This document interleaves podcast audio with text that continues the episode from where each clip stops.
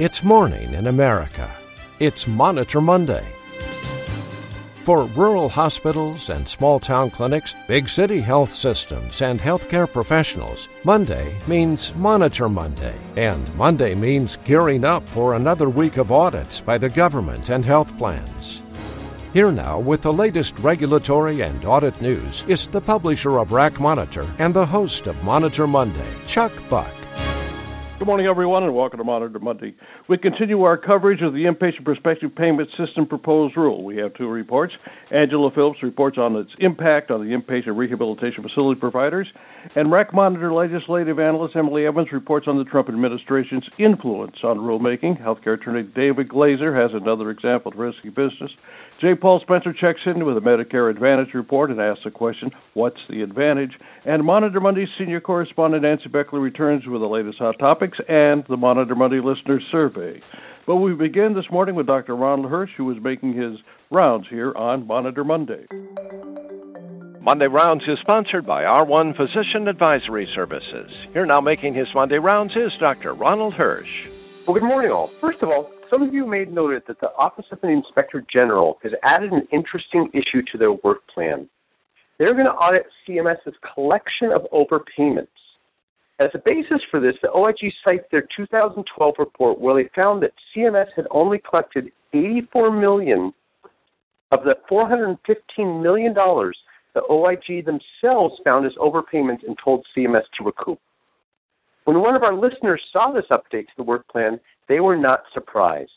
As the RAC coordinator at their hospital, this person tells me they have several RAC denials that they did not dispute in 2013 to 2014, where they received an overpayment letter, but the money has still not been recouped, um, as it was with all of their other RAC denials. Now, while they're happy not to have the money recouped, finance people never like to have an open entry after four years, and they have no idea if there's a statute of limitations since they were notified there's an overpayment. They just keep waiting. Now, perhaps this is something that David Glazer can address at some point for us. Next up, last week was the American College of Physician Advisors National Physician Advisor Conference down in lovely Greenville, South Carolina. I got a few updates for you. First, the tactics used by commercial payers to avoid paying claims was a recurrent topic. If you think your facility is being singled out, you're wrong. No one is immune. We also heard repeatedly that the payers are blatantly misusing the commercial screening tools. These tools do not allow observation to go on for days on end. Unfortunately, no one had an easy solution besides pushing back on them. And if you're right, don't stop pushing. We also heard from the Chief Medical Officer from Kepro who, along with Livanta, is auditing the short stay inpatient admissions. He told us they are now on round four of the probe and educate process. And while they continue to audit the top 175 hospitals in each region, they have yet to refer a single hospital to the RACs for poor performance. And on their monthly calls with CMS, he says CMS never even mentions referring any hospital to the RAC. But that doesn't mean you should let your guard down. There are many auditors even scarier than the RACs, like the OIG, who we all know loves extrapolation. He also stated the current overall claim denial rate is about 10%, compared to 27% when they first started the process. He was also very upfront that there was a steep learning curve for his own reviewers, and they made mistakes, but they are getting better. And most importantly, he did briefly discuss total knee replacement and I was jumping for joy when he stated that Kepro would support the use of the case by case exception for one midnight stays if the documentation supported that the patient was at higher risk of surgery. But remember, the key is to get it documented and be specific to indicate why they are at higher risk, not just that they are at, at higher risk. That was huge to me. Thanks, Chuck. Back to you. Thank you, Dr. Hirsch. That was the Vice President of R1 Physician Advisory Services, Ronald Hirsch, MD. Dr. Hirsch was making his Monday rounds here on Monitor Monday.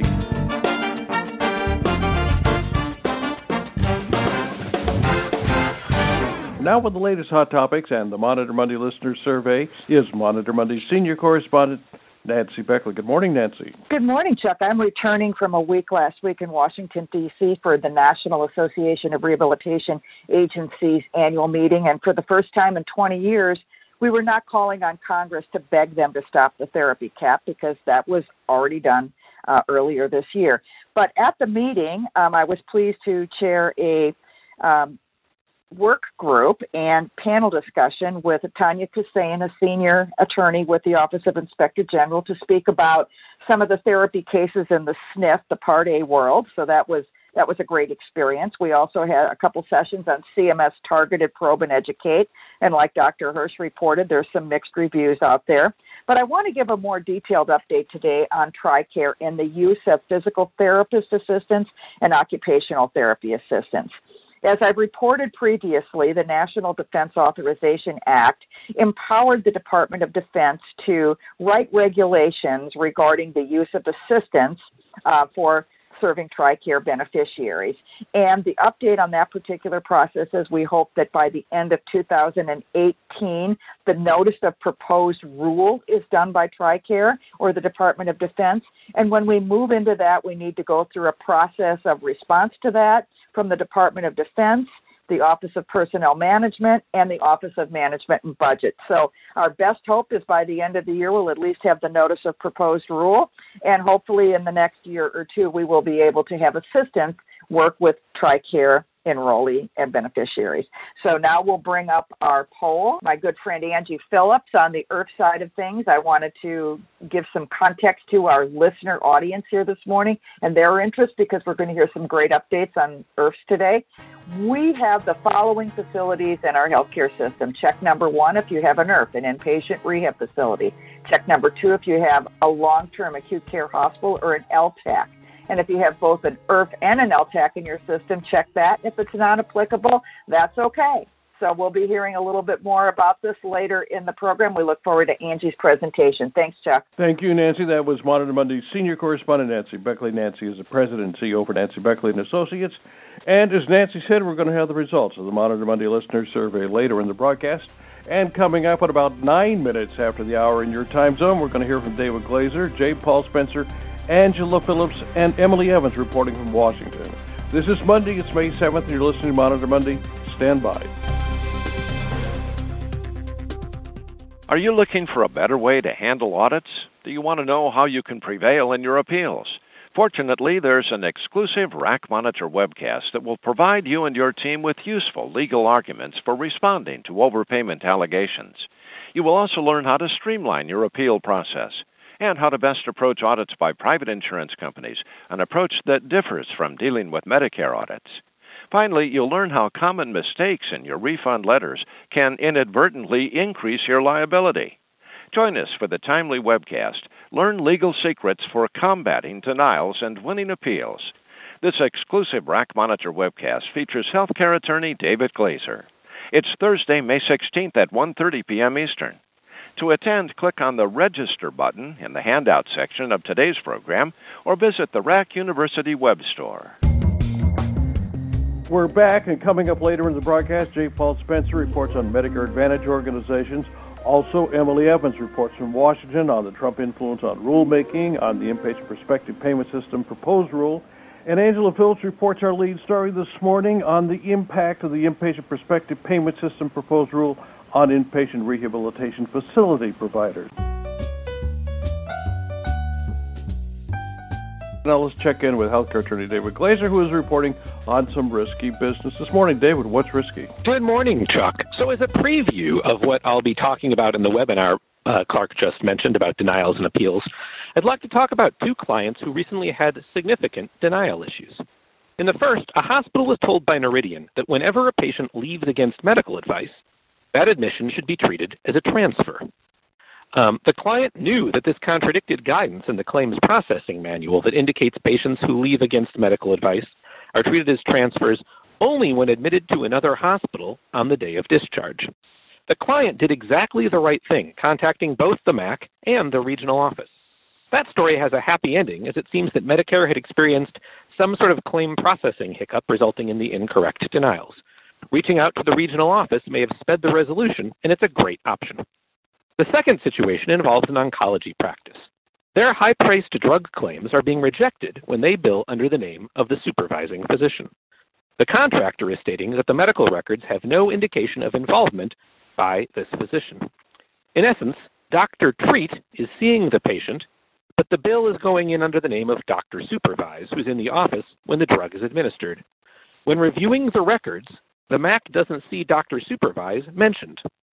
A consultant who works with the group suggested what she believes to be an easy solution bill in the name of Dr. Treat. While that advice, advice might get the claim paid, it's not smart. 42 CFR 410.26, the Incident to regulation, makes it quite clear that claims should be in the name of the physician who supervises the service, in this case, Dr. Supervise, and not Dr. Treat. The good news is that if the client follows this consultant's misguided advice, we can argue the situation is only a reassignment problem and not an overpayment. But this consultant doesn't know her Medicare regulations. Let this be a reminder not to blindly trust advice from lawyers or consultants. This particular consultant is the same one who wrongly insisted that medical decision making controls the level of service. She's wrong a lot. We'll be reaching out to the regional office to help this um, Medicare contractor understand the regulation and apply it correctly. Um, and then let me apologize if there are any listeners on speakerphone who just heard me say treat multiple times and they've got a dog nearby. So finally, I'd like to comment about Dr. Hirsch's situation. As I understand it, this organization received an overpayment demand, a formal overpayment demand from the MAC, and then opted not to appeal. If I'm understanding that correctly, then I think there's a reasonable argument that under the 60 day rule, they should refund the money. However, I want to distinguish that situation from another common situation. If a ZPIC or other contractor notifies you that they believe you've been overpaid, but that notice is not a formal overpayment notice and it indicates you'll hear from the contractor and you disagree with that conclusion, you have no duty to voluntarily refund the money if the MAC fails to follow through on the ZPIC's recommendation. Maybe we'll talk about that next week. So, Chuck, I hope people will sign up for the May 16th webinar. And since we're talking about denials and appeals, I'll show my age and leave with BJ Thomas's Hey, won't you play another Somebody's Done Somebody Wrong song? Both of my clients were done wrong by the contractor and one by a consultant. But fortunately, everything worked out in the end. Won't you play another Somebody Done Somebody Wrong song? And make me feel at home. Back to you, Chuck. Thanks, David, very much. That was healthcare attorney David Glazer. David is a shareholder in the law firm of Fredrikson Byron in downtown Minneapolis.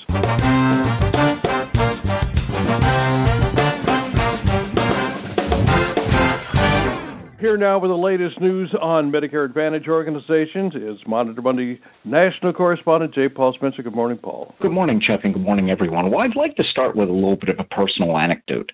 Uh, part of the reason why I am involved in the administrative side of healthcare and healthcare at all is the fact that I had five doctors in my family. One of those doctors was my Uncle Ed, uh, who ushered me into the world of medical care, being my pediatrician when he was a child, when I was a child, rather. Uh, in 1992, my uncle Ed, after a distinguished career as a pediatrician, passed away. And at the time, I was uh, in the employ of an insurance company, and being the dutiful nephew and the person who was uh, uh, in his nascent uh, steps as a compliance professional, wrote to my insurance company and said, uh, It's a good idea to terminate this uh, physician as of this date in 1992 as he has passed away. Imagine my uh, horror and somewhat bemusement a year later when I found that my uncle had been resurrected by a PPO repricer in my insurance company's provider directory. Well, perhaps the inaccuracies of provider directories at insurance companies, particularly Medicare Advantage uh, directories, are not as blatant as my resurrected Uncle Ed. But a recent survey that was conducted on behalf of the AMA and CMS indicates that more than half of physicians, uh, roughly 52%, has a have a patient who encounters coverage issues at least once a month because of inaccurate payer directories. Now, this is something that CMS has tried to look at from a regulatory uh, perspective and have stated that uh, they are uh, putting forward regulations to ensure physician directory accuracy. Uh, part of the problem that they're having with putting forward these regulations is that there are substan- there's substantial variances between states with regard to the rules for providing an accurate provider directory. Some of the information is fairly innocuous on the on the surface, we have things such as a physician's practice address, the telephone number, whether the physician is in or out of network, which is particularly uh, problematic if the patient is attempting to schedule an appointment under a Medicare Advantage plan, or whether the physician is accepting new patients.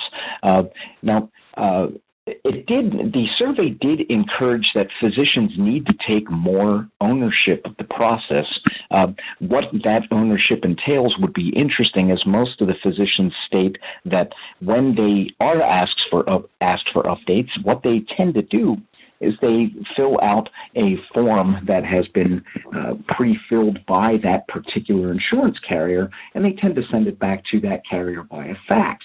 Uh, but uh, and that uh, accounts for about 70% of physicians who answer the survey who provide information uh, directory updates to payers.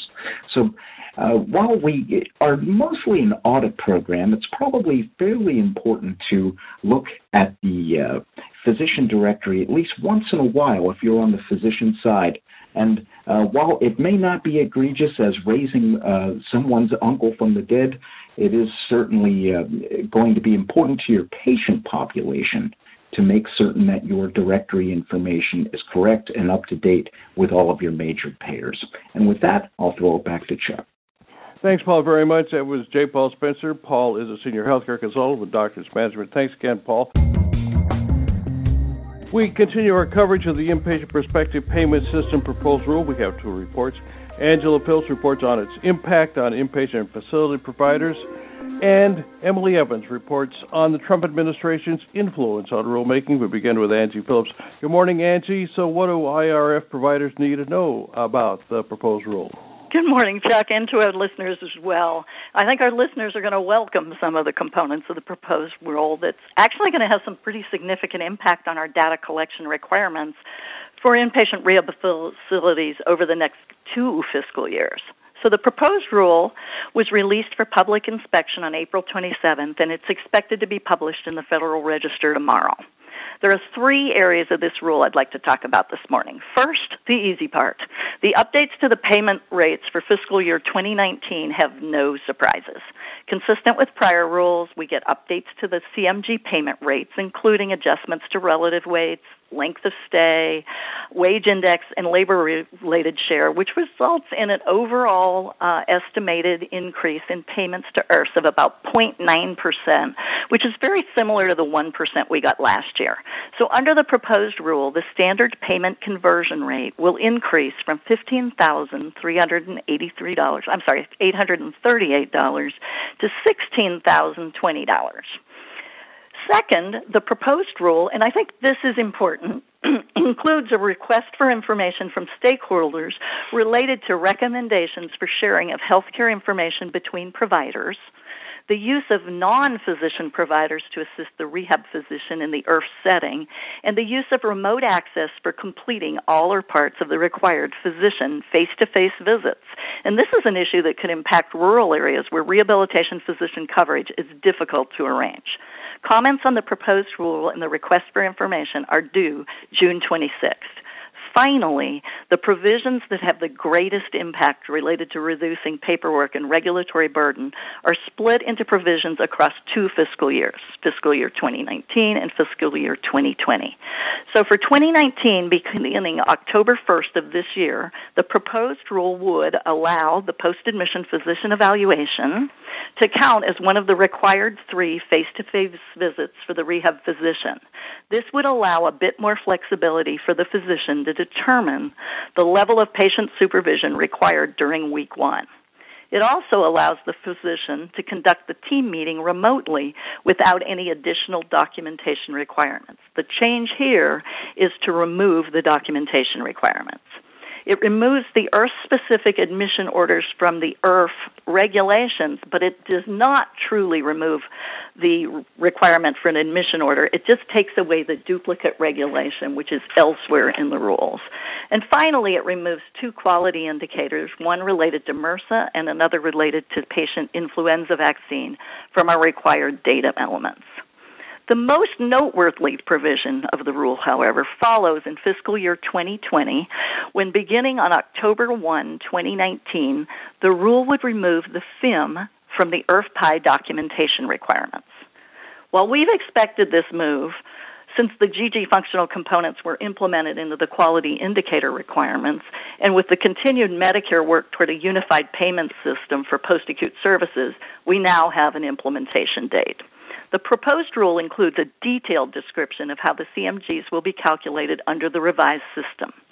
Placement in a CMG will be similar to what is currently used as a methodology and will include four factors that are currently measured in the quality indicators motor function, as calculated from the GG functional scores, memory function, as calculated in the BIMS, a communication score from hearing, speech, and vision items, and age. This proposed change will significantly reduce the workload because of the duplicate systems we're carrying now in the area of data collection. But it will require the organization to make some significant changes in current documentation templates and work processes to make that shift. We'll be watching for any changes in the proposed rules and report them back to you, our audience. And once again, we encourage you to respond to those requests for information topics by June 26th. Back to you, Chuck. Thanks, Angie, very much. That was Angela Phillips. Angie is the president and CEO for Images Associates. Angie is considered one of the nation's foremost authorities on inpatient rehabilitation facility providers, and you can read Angie's reporting on this subject on our homepage at racmonitor.com.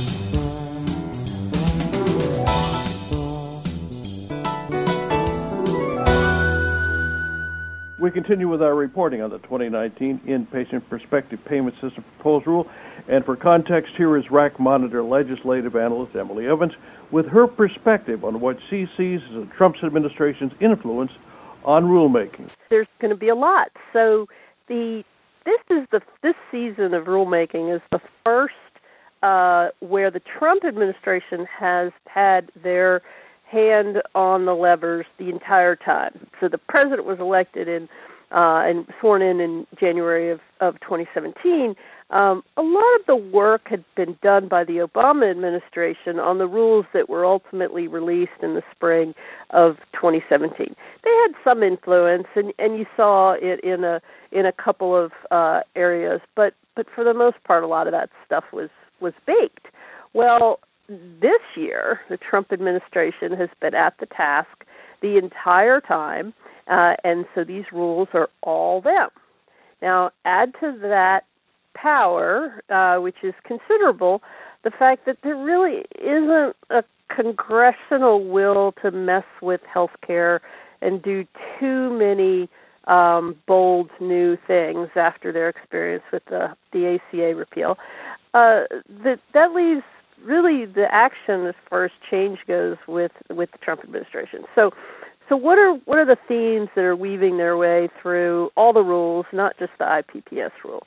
Well, the first is definitely a reduction of regulatory burden. That is something that Seema Verma um, has made uh, a point of talking about every chance she gets. And it takes a number of forms. As Angie pointed out, uh, the documentation changes um, are are a first an easy win in that respect. You know, getting removing documentation requirements that are that are du- duplicative or or not particularly effective or helpful. Um, and they're, I think, responding to uh, comments that they're getting from the industry.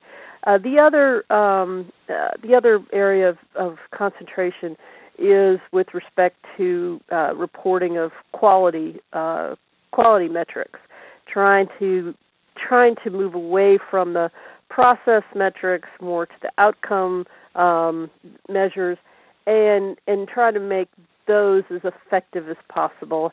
Uh, they've even renamed the program Meaningful Measures. Um, so that it, the things that are being measured are, are things that actually measure something. Um, and then finally the the the, the burden on uh, IT uh, meaningful use, trying to eliminate as much of of the requirements there uh, as as they can. Uh, it it's not entirely um, all good news uh, for hospitals. Transparency is going to be a uh, a theme as well throughout uh, throughout this rulemaking. You in the IPPS rule, they're asking for comment on internet posting, machine readable internet posting of prices. Um, and that that I expect the industry to really push back on. But we're going to see this this continue to pop up as a theme is that people need to know what it actually costs uh, to go go through the hospital. Um, so so in and I know it's not popular to say nice things about the Trump administration. The truth of the matter is, is these are things that are being submitted, and these are be and you're getting a reaction to it. And and what I hear from uh, leaders of health systems and and public companies and so forth is actually we kind of like the Trump administration when it comes to the administration of of Medicare and Medicaid. So um so that's uh I guess not always a popular thing to say but um but that's that's exactly what's going on. Um, so more to come as the rules um, roll out. We still have the calendar year rules for um, the outpatient, which I expect to be where most of the policy making action is uh, here in June, and uh, so it should be an exciting summer. Um, and that's all I got. Back to you, Chuck. Thanks, Emily, very much. That was RAC Monitor Legislative Analyst Emily Evans. Emily is the Managing Director of Health Policy for Washington based Hedgeye. Thanks again, Emily. Uh, Nancy, let's take a look at the results of today's Monitor Monday listener survey. All righty. And maybe I'll just, like David Glazer said, I'll tell my age too. I started an inpatient rehab when there was probably only about 50 facilities around the country coming out of the old polio epidemic. But let's take a look at our listeners here this morning. 45% of our listeners in their um, integrated health system or hospital have an IRF, an inpatient rehabilitation facility. 1% of our listeners have an LTAC, a long term acute care hospital. 17% of our listeners this morning have both an IRF and an LTAC. So, and our survey this morning was brought to us by our good friends at the American College of Physician Advisors. So, back to you, Chuck. Hey, thanks, Nancy. By the way, everybody, you can listen to us on demand. It's free. You can listen to us anytime, anywhere. You can listen to us on Spotify, TuneIn, Google Play, Stitcher, and Apple Podcasts. I think that's going to be a wrap for this edition of Monitor Monday. We want to thank you for being with us today, and special thanks to our outstanding panelists, Nancy Beckley, whom you just heard, Emily Evans, David Glazer, Dr. Ron Hirsch, Angie Phillips, and J. Paul Spencer. We thank you for being with us, and we look forward to you returning next Monday for another edition of Monitor Monday. Until then, I'm Chuck Buck, reporting for Monitor Monday and RAC Monitor. Thank you very much for being with us. Monitor Monday is a presentation of RAC Monitor.